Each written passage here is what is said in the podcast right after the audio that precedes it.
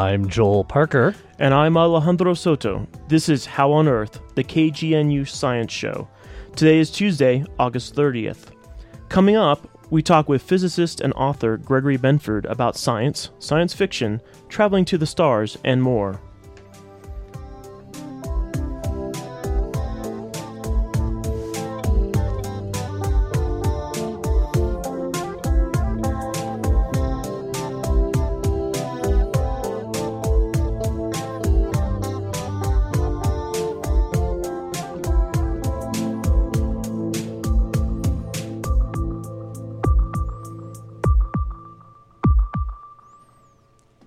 We begin with a look at some of the recent news in science.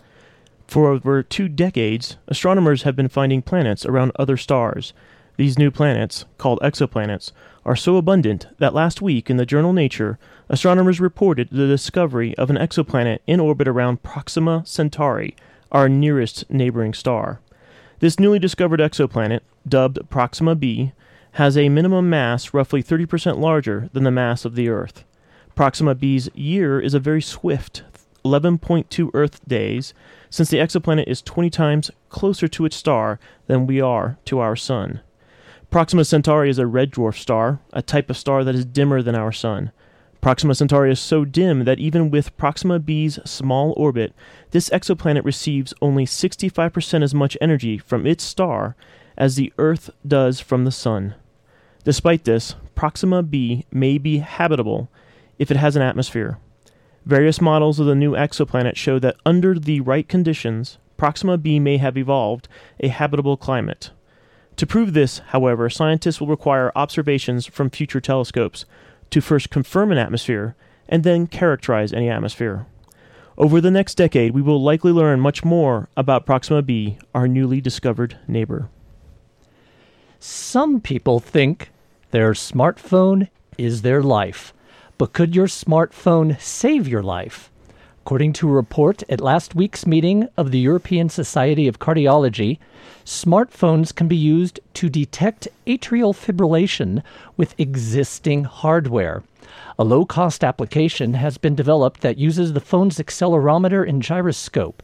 If the person starts feeling odd symptoms and wants to check their cardiac status, they lie down, place the phone on their chest to acquire a heart signal, and the app checks for atrial fibrillation. Around 70% of strokes due to atrial fibrillation could be avoided with early detection and medication. However, atrial fibrillation often occurs randomly, and so it's difficult to detect by visiting a doctor. Using the smartphone app, the investigators detected atrial fibrillation with a sensitivity and specificity of more than 95%. On the science calendar this week, CU Boulder's Fisk Planetarium will present several full dome films, taking advantage of Fisk's state of the art high definition full dome digital display system. Among the films to be presented, Solar Superstorms will play on Friday, September 2nd at 7 p.m. This film takes viewers into the tangle of magnetic fields and superhot plasma that creates the sun's dramatic flares, violent solar tornadoes, and the largest eruptions in the solar system, coronal mass ejections. Audiences will see this activity of our nearest star and learn what might be driving it and how it could affect the Earth. And on Sunday, September 4th, they will show the full dome film Cosmic Origins Spectrograph, showcasing the research of CU Boulder scientist Dr. James Green. This film highlights the current research of the spectrograph aboard the Hubble Space Telescope and how it provides an unprecedented view into the vast spaces between galaxies. The presentation will be followed by a live lecture, Q&A, and star talk. All that at Fisk Planetarium on the CU Boulder campus. For more information, go to their webpage at fisk.colorado.edu.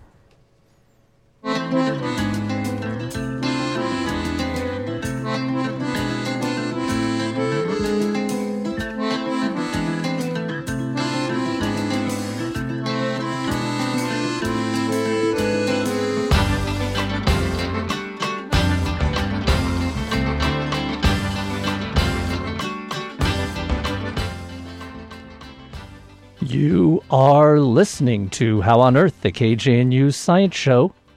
I'm Joel Parker. So, what are the qualities that make a good scientist? What are the qualities that make a good science fiction writer? Those skills do not necessarily overlap, but when they do, they can not only produce wonderful works of speculative fiction based on hard science, but they can produce exciting new ideas for science research. Our guest on today's show is one of those rare breed of professional scientists and science fiction writers, as well as an educator. Dr. Gregory Benford is a professor of physics at the University of California, Irvine, where he has been a faculty member since 1971. Benford conducts research in plasma turbulence theory and experiment and in astrophysics. He has published papers in fields of physics including condensed matter, particle physics, plasmas, mathematical physics, and even in biological conservation and geoengineering. And if that weren't enough, Dr. Benford is a Nebula Award winning author of over 20 novels, including Timescape, Jupiter Project, Artifact, and Against Infinity. Perhaps his best known books are part of the Galactic Center Saga series of six novels, starting with In the Ocean of Night, first published in 1977. I had the chance to catch up with him somewhere between the lab and his next novel, and talk to him about science fiction and fact.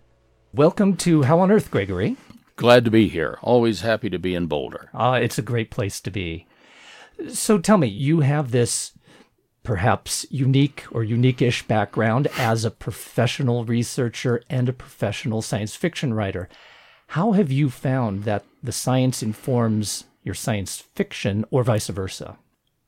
Scientists have an unusual advantage in writing science fiction because, of course, we get the material for free. It's like having a, a police officer write police procedurals. so I found that uh, all the many, many exciting things in science feed directly into the stories that I choose to write, and the ideas more or less spontaneously appear. Can you give an example of some ideas that you've used from your experience that fed into a story?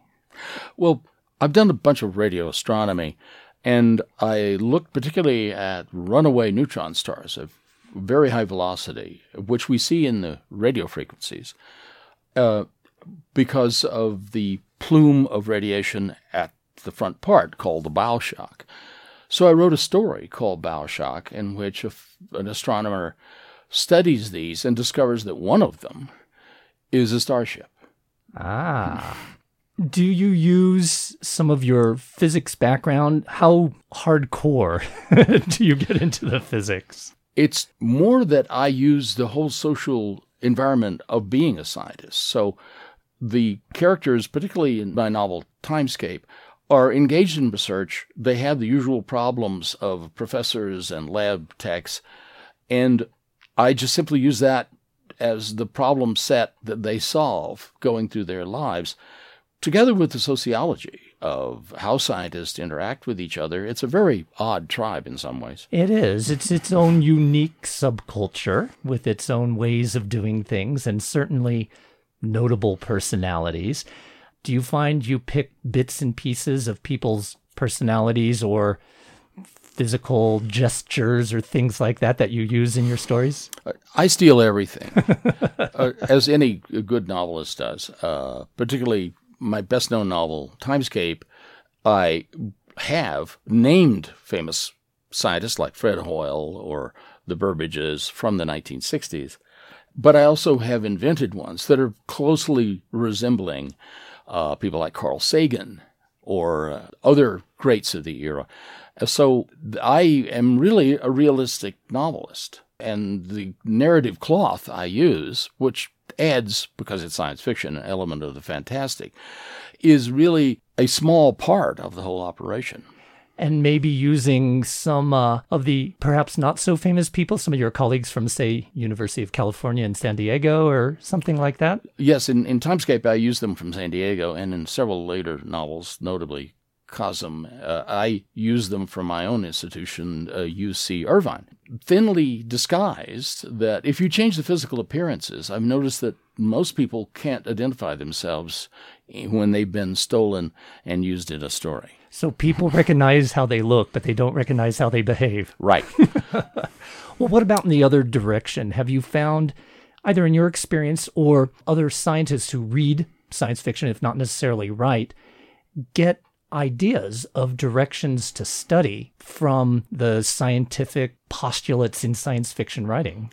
Well, there's a long history of scientists getting ideas out of science fiction and vice versa, of course. The uh, famous example is that Louis Szilard, after reading an H.G. Wells novel that used the term atomic bomb, suddenly thought of using radioactive elements later, obviously, uranium. and he had that idea in 1932 and patented it to keep it secret, gave it to the British Naval Office because he thought it was so important. And of course it was. But he got it directly out of the Wells novel. How good have you found that old science fiction has been in predicting actual science in the future? And I know it's a little bit of a feedback loop there. Science fiction is predictive in the sense that a fellow who uses a shotgun is uh, a marksman. You'll hit something. You'll hit something. And most science fiction hits really nothing because it, science fiction is an emergent literature that came out of the scientific and engineering community in its various ways, particularly famously in Ma- Amazing Stories, the first SF magazine in 1926, came out of a group of radio magazines. The point is that this is the literary expression of the uh, burgeoning importance of science and technology in our whole society, and that has only grown with time. People think of flip phones going back to the Star Trek communicators and things like that. There's a difference between the predicted technology versus the predicted science. It might be easier, would it be to say that you can extrapolate technology more easily than science? Tech is easier to foresee than science, certainly. Uh, the, the flip phone from Star Trek was actually lifted from science fiction stories earlier. There's very little in Trek that was original the way that society thinks about the impact of technology is crucial. Obviously, it's the biggest driver in our times. And many of the political issues we see are reactions to the emergence of science as the way of seeing the world. You had written an essay that was called Waiting for Shakespeare about who is science fiction's Shakespeare. What were your thoughts in that essay, and have they changed and who you think might be the Shakespeare? Mm-hmm. Uh, the essay reaches the conclusion that maybe we don't need a Shakespeare in the sense that who was the Shakespeare of jazz, right? Ah, right. Uh, because it's largely improvisational and it's a very broad community. And you could pick targets. I mean, the first real SF novel, I think, was Mary Shelley's Frankenstein, which is two centuries ago. Yes. But you might say, really, the most Shakespearean and influential works are probably movies like 2001 or Blade Runner. Or among novelists, the fellow most used and turned into visual media and widely read now is Philip K. Dick, a guy I knew for 30 years and was very interesting and so forth, but no one would have been more surprised at the spread and fame of Phil Dick's work than Phil Dick. Interesting. The names that would initially come to mind would be, you know, Arthur C. Clarke or Bradbury or Wells or what have you, but you're saying possibly Kubrick. Possibly Kubrick. Because remember, thinking just narrowly in terms of novels is uh, a little, well, more than a little naive because we live in a culture in which the interaction among the, the emergent arts, let's face it, science fiction and movies came about in the 20th century. They were born together. I think you mentioned in your essay too, that's not so such a cheat or a way of going around it because Shakespeare, although we see him as literary, it was a performance art. He wrote for performance and the public in the visual medium. He wrote for the masses. he and, did. The groundlings. And, and, and acted and wrote poetry and plays. If there had been novels, he would have written one. Interesting. Well, if you just tuned in, you are listening to How on Earth, KGNU's science show. I'm Joel Parker, and I'm speaking with Gregory Benford, physicist, science fiction writer, and all around visionary. We've been talking about science fiction and physics. And I would like to move into a topic that arguably until recently was considered purely science fiction, but is starting to be looked at more seriously as science possibility, and that's interstellar travel. Gregory, you are working on a project called Breakthrough Starshot. Could you tell us what that is?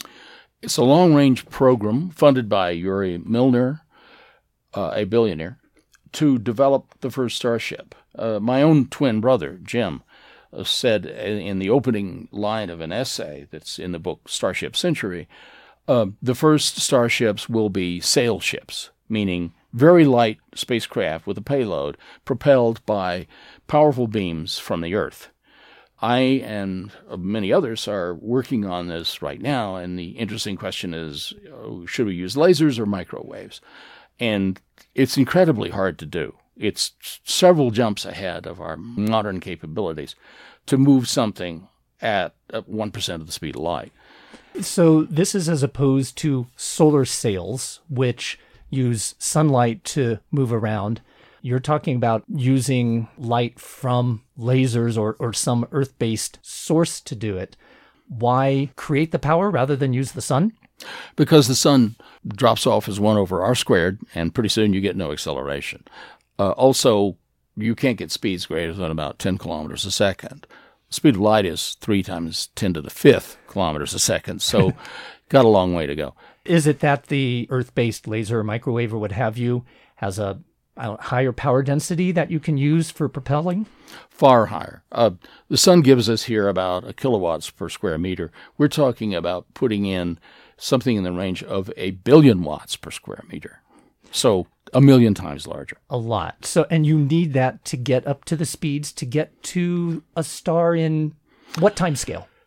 Uh, a few decades. So, so therefore, a person's lifetime. Ten percent of the speed of light. Yes, a person's lifetime, depending on the person. right. And you're talking a fly by, not a rendezvous here. Right. There's no way to brake. So far, there's no way to brake. Uh, and so it's a real problem. But but remember, this is like building a railroad. Um, then you send as many trains as you want.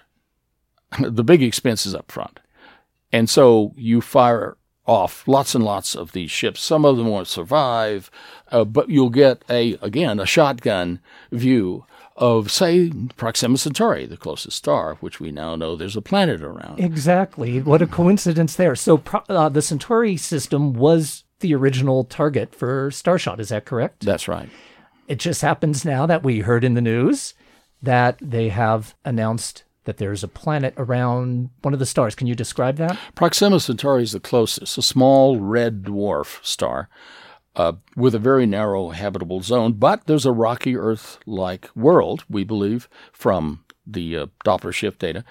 Uh, in that zone, and it has greater than about 1.3 Earth masses, maybe as high as three. So it probably has a larger atmosphere and can hold in heat better. Uh, things look good for that habitability. And that's the nearest star. It's part of a triple system. The other two, A and B, romantically named, are very much like our star.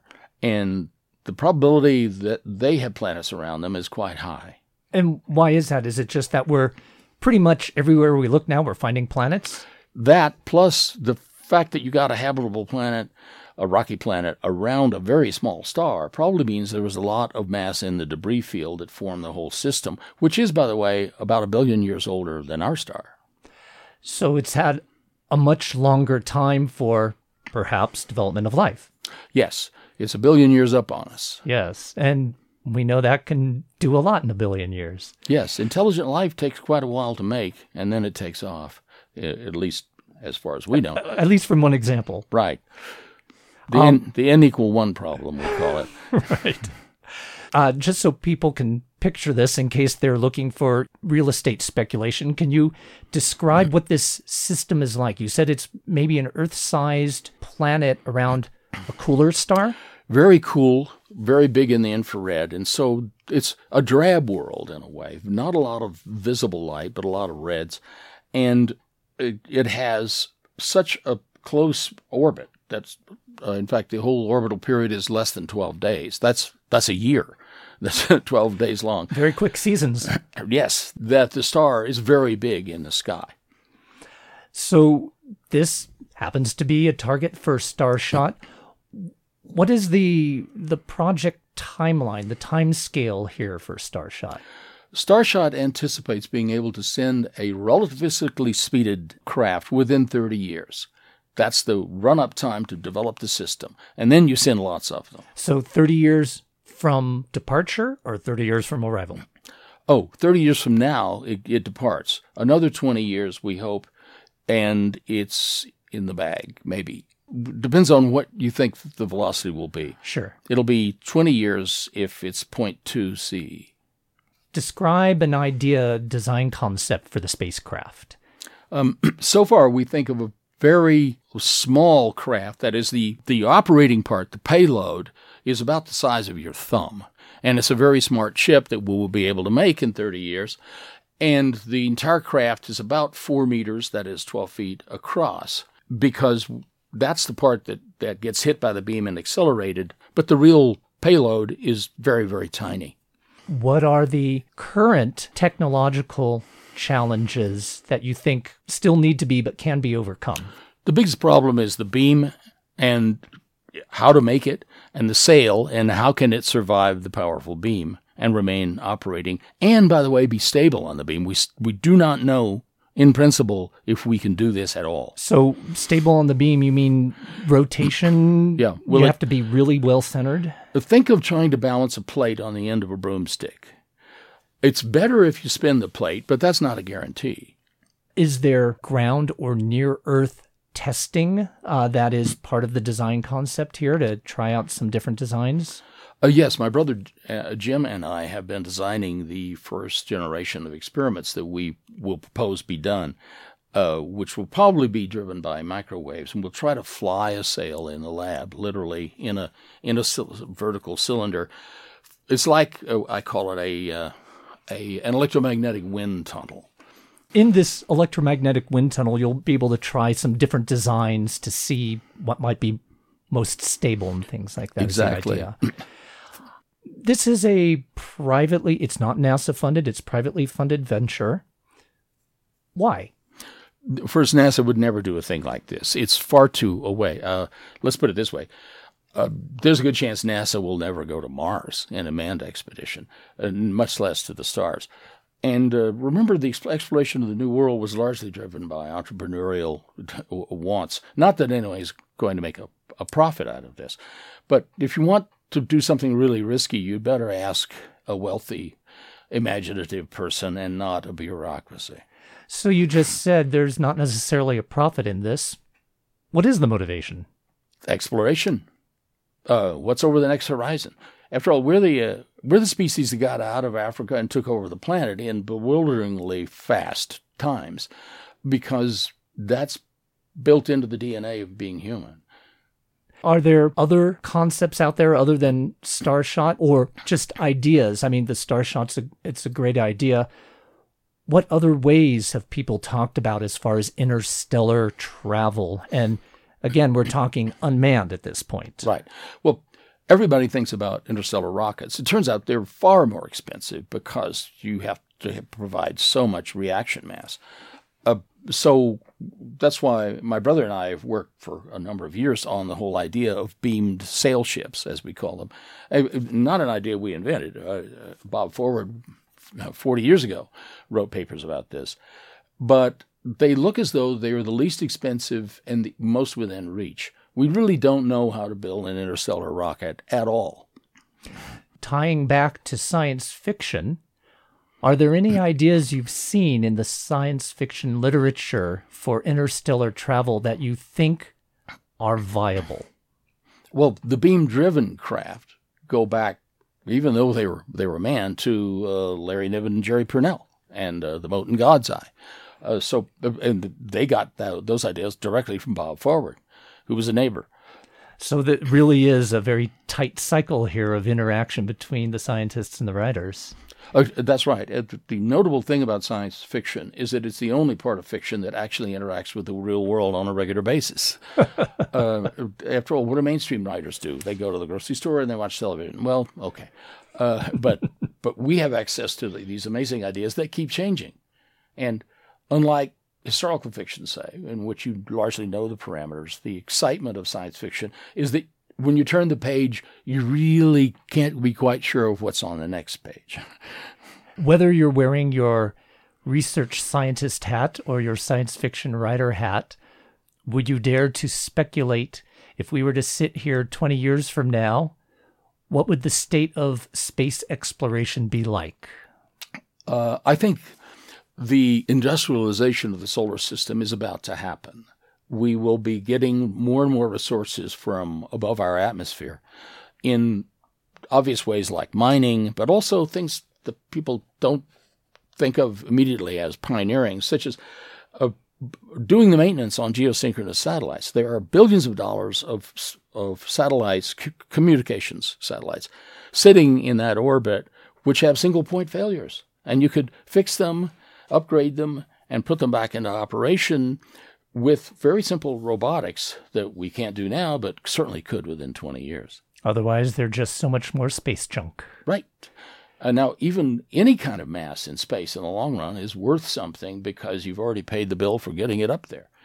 So, with the advent of 3D printing, you might be able to strip down satellites and reuse some of their components and make new stuff.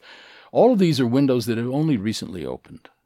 Well, we'll set up a schedule to meet a decade or two from now and uh, see how things have gone. Sure. Great idea. well, thank you very much for being on the show, Gregory.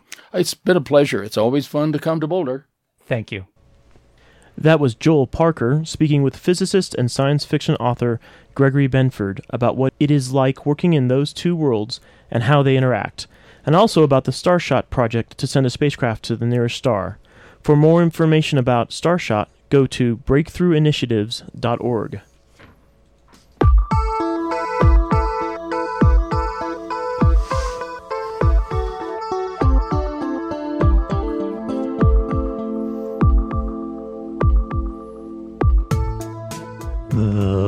That's all for this edition of How on Earth. Our executive producer is Susan Moran. This week's show was produced and engineered by yours truly, Joel Parker. Our theme music was written and produced by Josh Cutler. Additional music from Three Mice. Visit our website at howonearthradio.org to find past episodes, extended interviews, and you can subscribe to our podcast through iTunes and follow us on Facebook and Twitter. Questions or comments? Call the KGNU comment line at 303 447 9911. For How on Earth, the KGNU Science Show, I'm Alejandro Soto. And I'm Joel Parker.